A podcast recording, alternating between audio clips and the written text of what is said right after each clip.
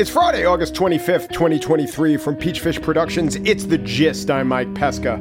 Actuaries have revealed the three highest risk behaviors correlated with overall mortality rates three, fentanyl use, two, the combination of smoking, sedentary lifestyle, and low levels of social participation, and number one, plotting a coup against Vladimir Putin. To be fair, those plotting coups against Vladimir Putin also exhibited high rates of alcohol use, so it's hard to disaggregate the data. But these statisticians say it is actually healthier for a 92 year old with a previous history of heart disease to go around to every resident of a nursing home beset by COVID and lick them all than to plot a coup against Vladimir Putin. I have known Prigozhin for a long time, since the early 1990s. Vladimir Putin was quoted as saying, He is a man with a complicated fate who has made many serious mistakes in his life He's a talented businessman. A talented person, not only doing business and working in our country, but achieving results abroad, especially in Africa. We remember this, we know this, and won't forget it, Putin said. He then bowed his head, walked over to a CD boombox, and pressed play.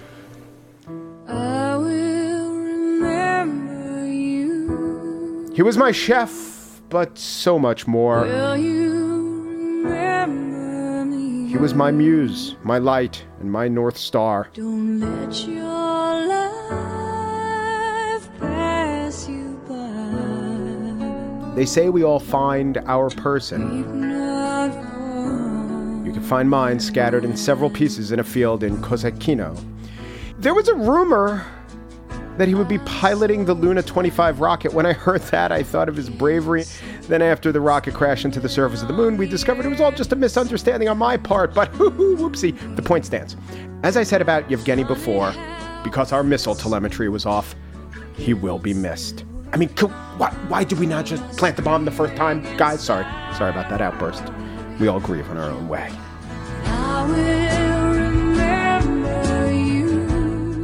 On the show today? Well, first, let me just say this because I don't say it enough.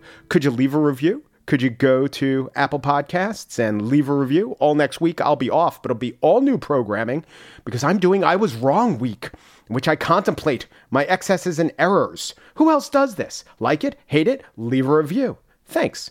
On the show today, in the spiel, the last straw, probably not the last, but the next straw in my critique of those who critique straws. But first, 1973, Syria, Egypt, and a consortium of Arab nations amass their tanks and forces to invade Israel. The Prime Minister, Golda Meir, has choices. This is the backdrop and setting of the new film Golda, starring Helen Mirren. The director, Guy Nattiv, joins us next.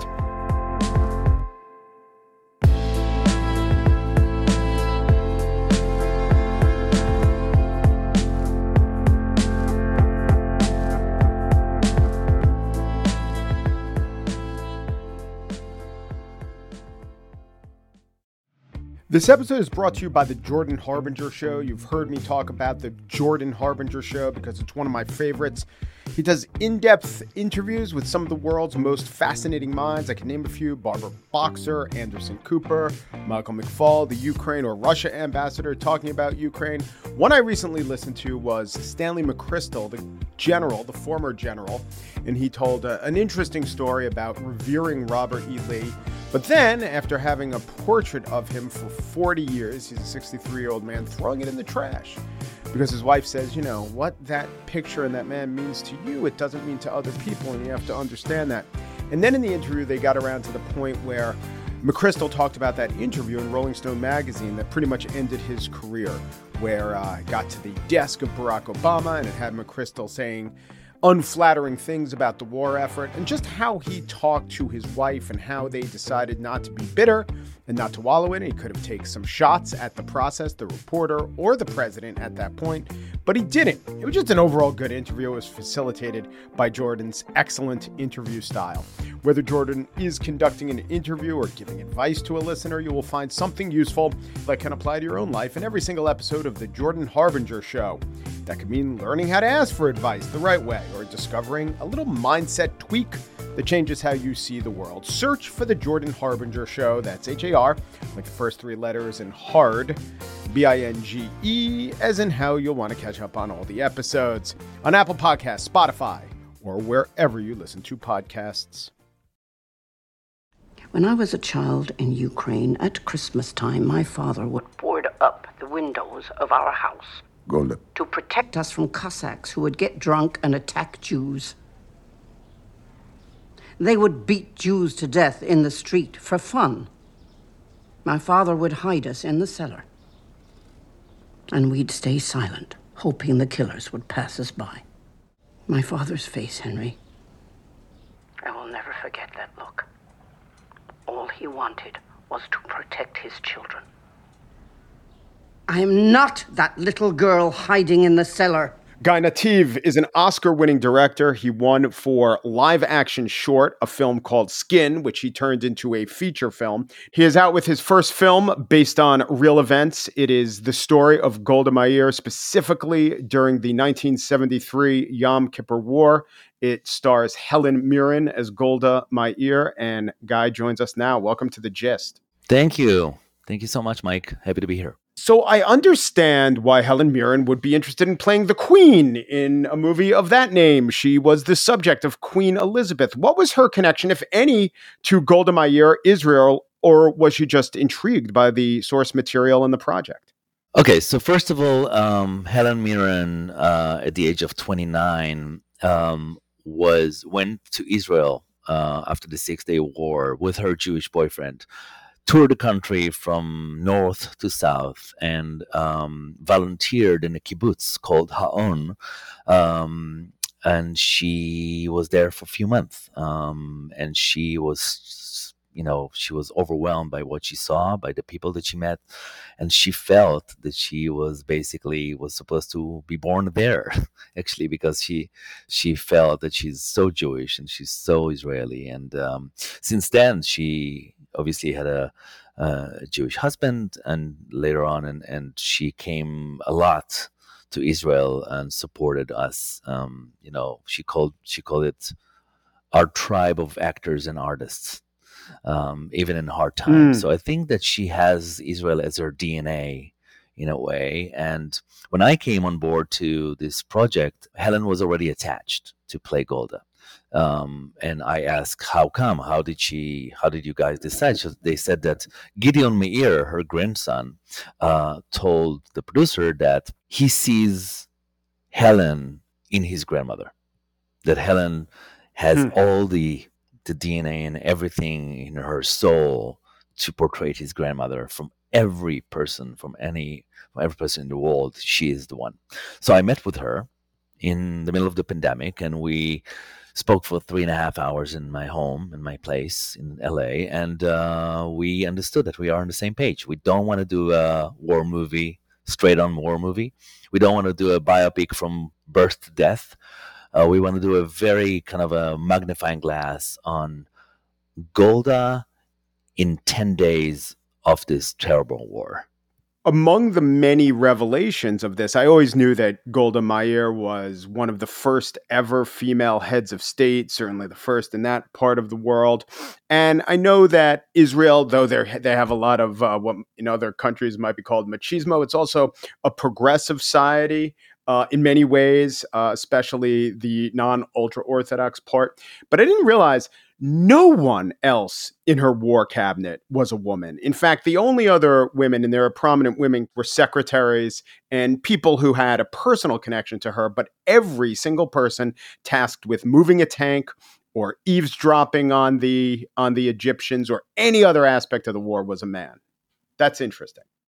To- totally, and and you know we call it the only woman in the room, and um, she was not only the only woman in the cabinet, she also influenced um, leaders after her time, like uh, Angela Merkel and Margaret Thatcher, and you know she paved the way to a lot of women in um, you know in, in, in places in, in, in the Western world in a way, and uh, it's massive. It's massive because Israel in the 70s was misogynist. You know, there were misogynist men who did not see a woman in any significant role.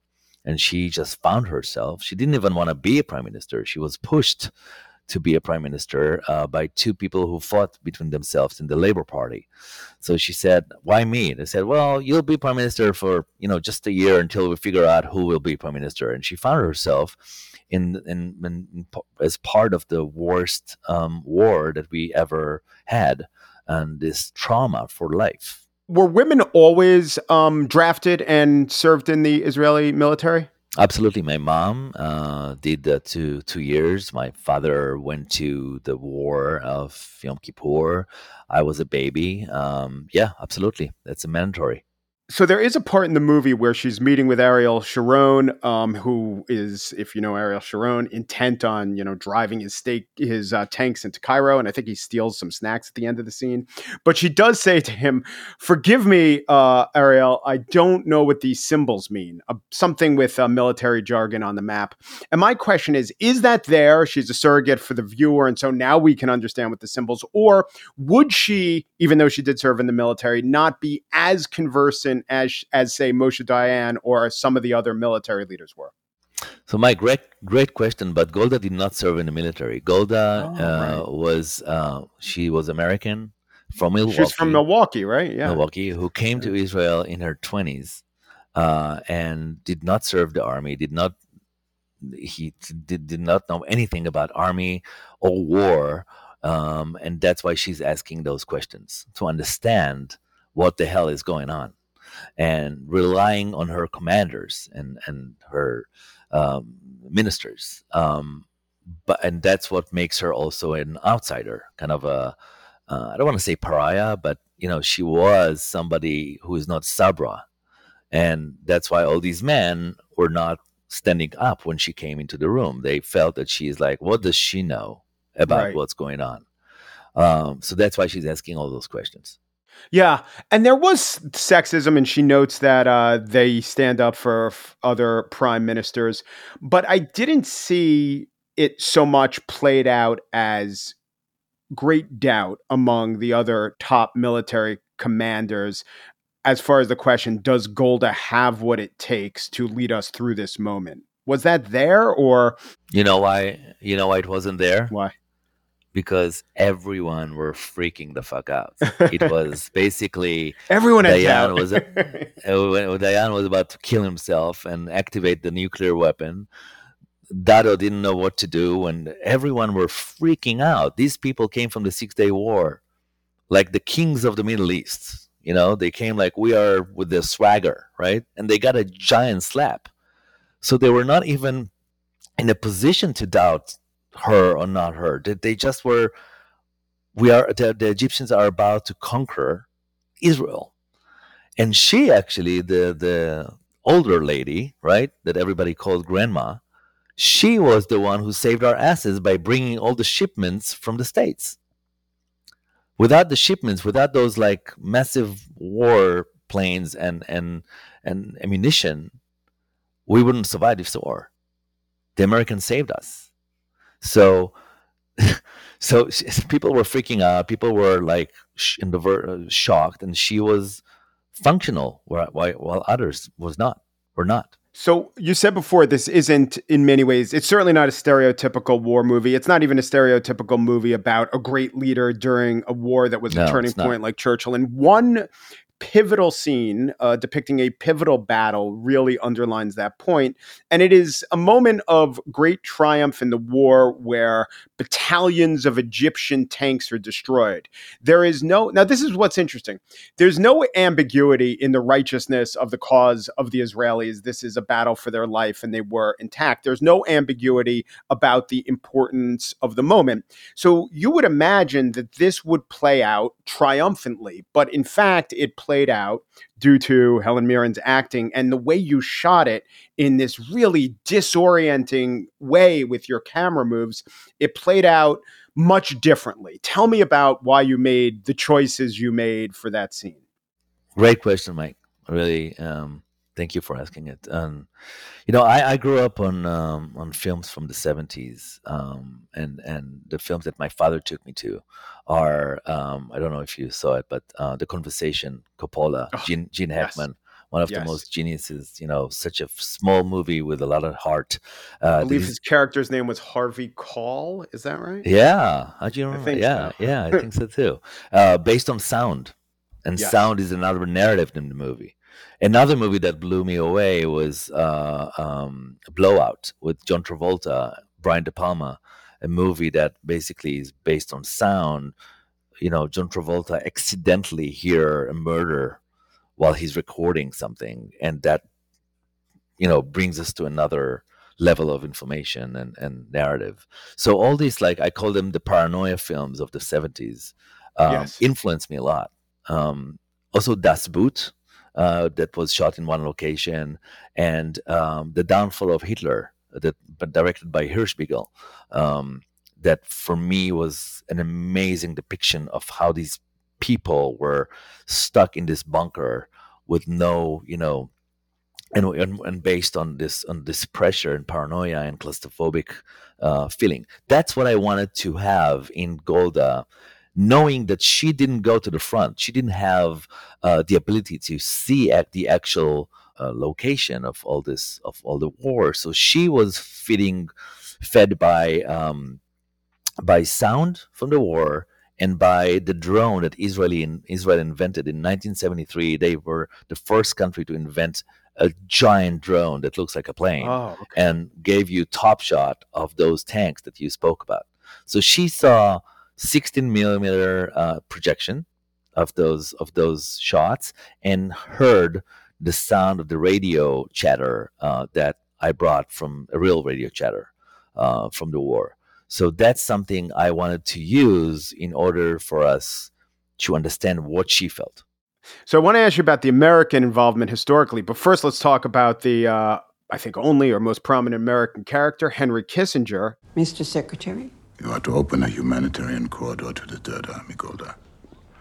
We cannot allow 30,000 men to die of thirst. We'll send them water when we've got our prisoners back. I will try to arrange. And Sadat agrees to direct talks with Israel. In real life, he's 5'8, played by Liev Schreiber, who's 6'3. Do you make any accommodation for that seven inch difference? No, but I will tell you that uh, Liev met with Henry uh, two days before shooting his scene in an apartment in New York.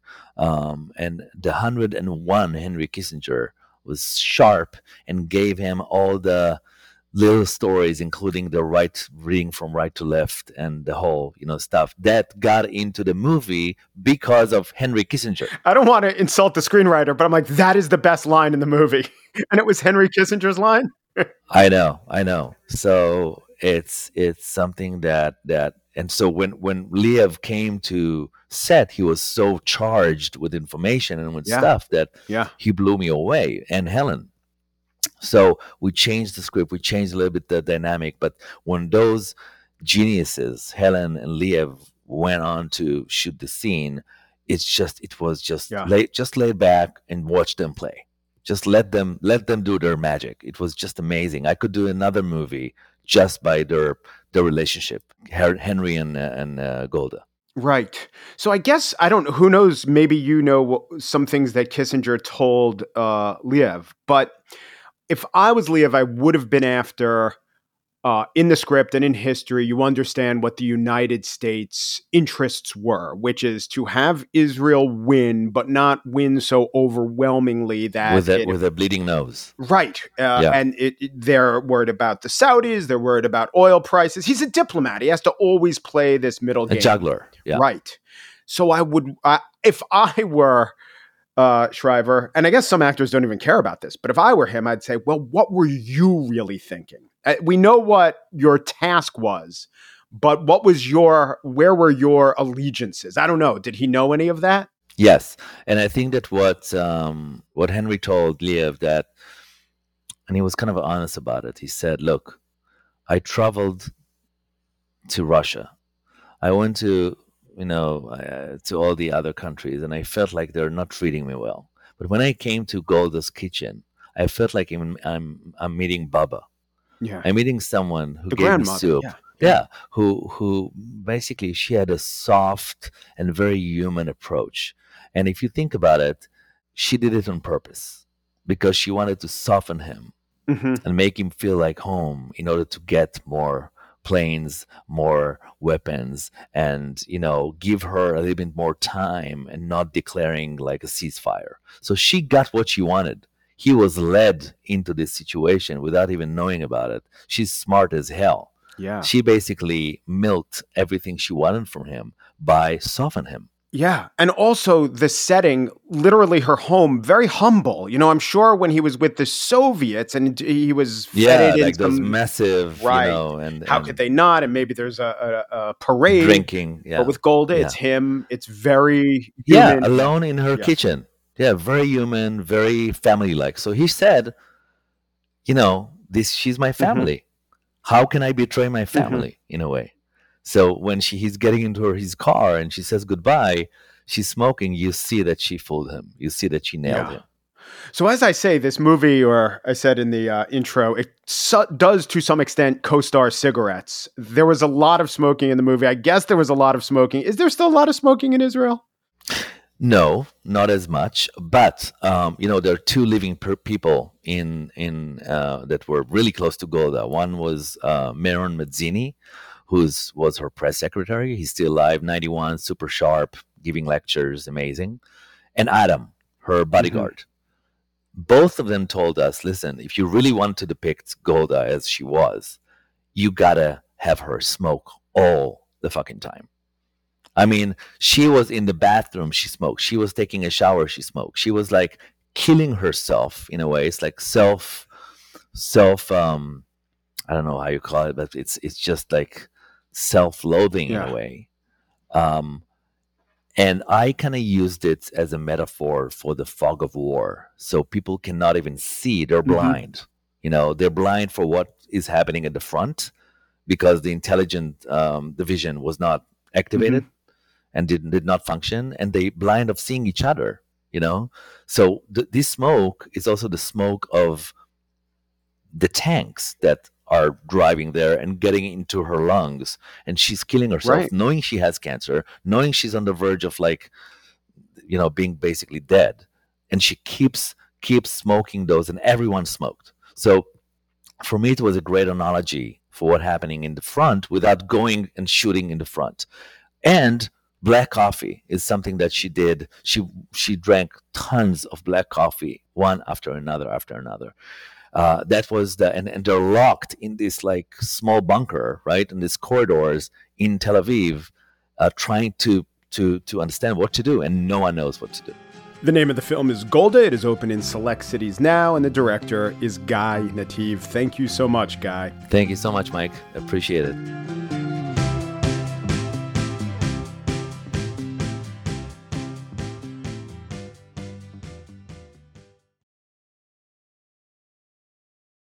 And now the spiel. Belgian researchers who hail from a country about the size of Belgium tested 39 brands of straws for the group of synthetic chemicals known as poly and perfluoroalkyl substances, PFAS. PFAS, I think they call them. PFAS were found in the majority of the straws tested, and they were most commonly found in the straws that have been sold to us, sometimes literally, as the salve, the solution to the scourge that is plastic straws. What I'm trying to say is that food additives and contaminants, that esteemed publication now definitively shows that paper and bamboo straws are worse for the environment and worse for human beings in the environment than the once denigrated plastic straws. Now, you might ask, was chromatographic separation performed using Zorbax Eclipse plus RRHD C18 column? It was! And was the normality of the dataset verified using a Shapiro Wilk test? And for non normally distributed data, was a non parametric Kruskal Wallis test used? They were! So, in other words, I'll read you the conclusion of the study. PFAS were found, these chemicals, I think they're sometimes called forever chemicals. They're, they've newly been called forever chemicals. They were present in all types of straws, but primarily those made from plant based material. Little tiny traces in the plastic straws, not much. And actually, among each type of uh, different brands of straws, they, they did vary a bit. But bamboo and especially plastic, because these plastic straws have coating and these plastic straws are to some extent, though if we use them, not a great extent, water resistant. The eco friendly plastic straws are terrible in terms of these chemicals. They're, as the researchers show, not necessarily a more sustainable alternative to plastic straws because they are an additional source of PFAS exposure in humans and the environment. In other words, they degrade in landfills and through incomplete incineration, and oh, in the oceans. Yeah, I've been on an anti anti plastic straw kick for a long, long time. A listener and journalist got in touch with me today and said, Mike, when was your spiel on plastic straws? Every year since 2016. Let me play you one. This wasn't technically a spiel. I started the show talking about the supposed benefits of moving away from plastic straws. Runs about five or six minutes. Here we go. The world is a dirty, deficient, declining place. It is warming. Water is waning, and there are giant masses of non biodegradable plastic clogging up the world's oceans. Eight million tons of plastic. And we might feel powerless, but what if I told you if we all sacrifice just a little, we could make a difference? How much of a difference? Well, listen to this. Yeah, we'd have to give up a welcomed convenience that we've all come to rely on and quite like, in fact. But if we denied ourselves this convenience, we can solve, are you ready? We can solve all but 99.7% of the problem. You do it, right? Oh, oh, oh. And what if I also told you that it would leave the most vulnerable population the worst off? But remember, the upside is that 99.7% of the problem will still remain as bad as ever. Wait, you might say, that sucks. Yes, it does. Literally because I'm talking about plastic straws. Three years ago, a video of a sea turtle with a straw up its nose went viral. At the time, TMZ erroneously reported the turtle had a $2,000 a day coke habit. When I'm on the Galapagos nose sugar, I feel like I'm going 100 miles a month. Okay, that's not true. It's a great turtle impression, though. Sad turtle, let's rethink straws. But the actual statistic is that plastic straws only account for 0.3% of the world's plastic usage. That is a statistic, however, and as we will find out later in the show, statistics often lose to more powerful emotion.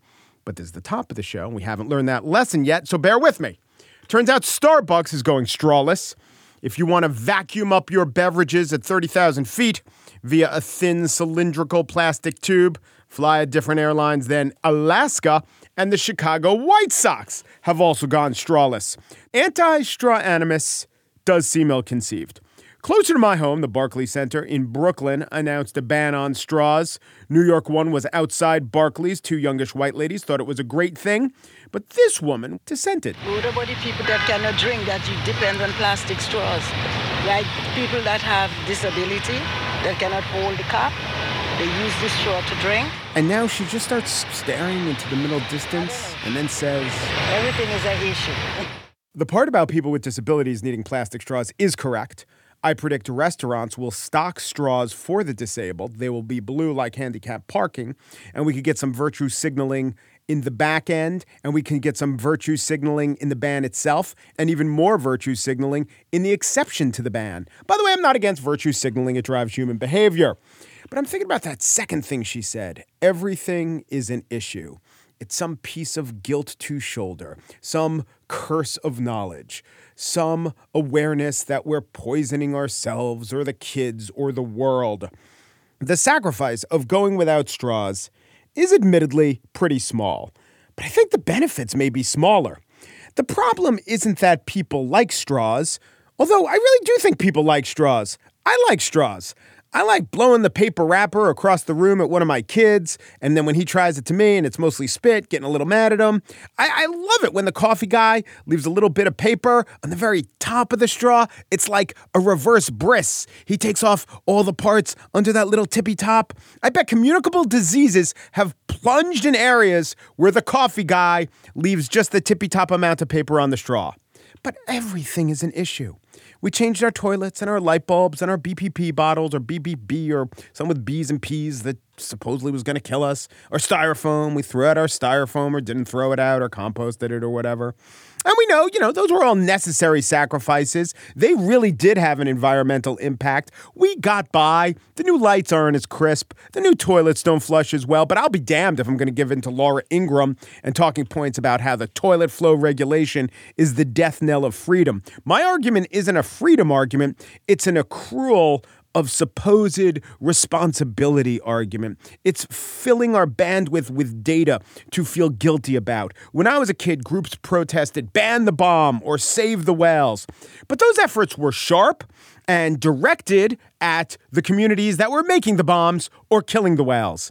Now, every movement is flattened in its dissemination and in its targets. It's just another thing to worry about, to feel bad about, to measure ourselves up against, and to find out that we're not doing well. I know it's just straws, and one day it'll be eyelets, and after that, aglets.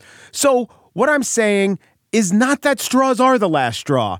And also, this particular dromedary has a stronger back than all that. Also, I'm not making this out to be a bigger argument than it is, just so I could easily beat it up. That would be the straw man. What I am saying is this let's keep in mind what that woman said. Everything's an issue, and I don't think straws needs to be one. Hi, it's Mike now in 2023. And I have to say, I was wrong. I used, I thought, the statistics that were most beneficial or most forgiving of the anti anti plastic straw movement. In other words, there were some statistics that said it was a third of 1% of all oceanic waste was plastic straws. It's tenth of that. I was off by an order of magnitude. It's 0.03%. I didn't get the math wrong. There are different estimates out there, but the best one is something like 0.025 or 0.03%. So the Constitution, including amendments, is 7,591 words. The percent of plastic straws in the ocean's plastics, as expressed as words in the US Constitution, two words Eh, 2.2. That's it. Out of the whole Constitution. What's it matter? This is a question I get. Mike, what's it matter? What's it matter to engage in an annoying and statistically meaningless exercise that will make a discernible, knowable portion of your life worse, but also not improve the outside world at all? Hmm kind of answers itself, right? Oh, also, we should add that what's it matter? Just give in to social pressure engage in an annoying voluntary raising of your own cortisol levels and a decline in dopamine levels because of vague social pressure that you actually know has no impact on the actual world, but also has no impact on the abstracted idea of the world or nature itself because you are beset by the curse of accurate knowledge. What's it matter, Mike? I'll read an email I got from when I did that original spiel. Subject Glib Straw Band Technique solving three tenths of 1% of a problem, and again, I overstated that, but this guy goes on. Solving three tenths of 1% of a problem is better than making fun of those hoping to solve the much bigger issue of single use plastic in the waste stream. If focusing on straws is a mechanism for getting clueless people to be aware of problems outside their cozy existence, I'm all for it. Yeah, and if my burning $20 bills in my front lawn is a mechanism for lowering overall inflation, I'm all for it. The, the point is, neither is a mechanism. But that, what I just read you, that is key to the complaint. It's all right there that our existence is cozy and the natural world is being degraded. Therefore, what we need to do is inconvenience ourselves if not for practical reasons, actually attached to solutions, well, then as a form of penance, as with a religion. There is also the claim that it will inspire more activism, to which I say, yes, unless the people being compelled towards activism actually learn the truth. The truth that getting rid of plastic straws doesn't help at all in any way that anyone can see or feel or will matter to the seas or the turtles or the oceans. The truth of that, it's a little bit of a self destruct button to the idea of straws as an inspirational gateway.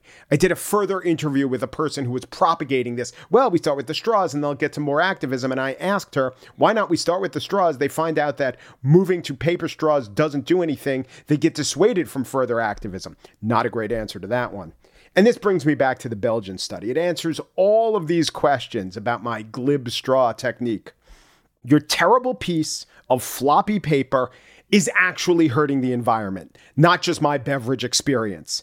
It's hurting it through the PFASs, which I am assuming are scarier to you, the kind of person who gets very scared about 0.03% of plastic in the ocean. And PFASs are scarier because they are vague, they are unknowable, and they seem to penetrate all of us like impure thoughts of a religion. The sea turtles should feel sorry for us with our permeable outer membranes and our susceptibility to the unknown, the microscopic, these micro quasi poisons. I have not been red pilled or blue pilled. I've been hollow tube pilled. And if I choke on that pill and need to be aspirated, for the love of God, do not use a paper straw. Sturdy plastic will do the job, not bamboo, not paper. And if you aspirate me otherwise, you can be sure to pry that limp, lame straw from my cold, dead esophagus.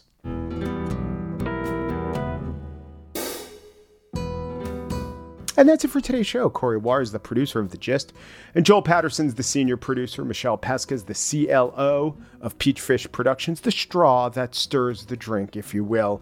The Gist is presented in collaboration with Libsyn's AdvertiseCast. For advertising inquiries, go to advertisecast.com slash The Gist. Um Peru, G Peru, Du Peru, and thanks for listening.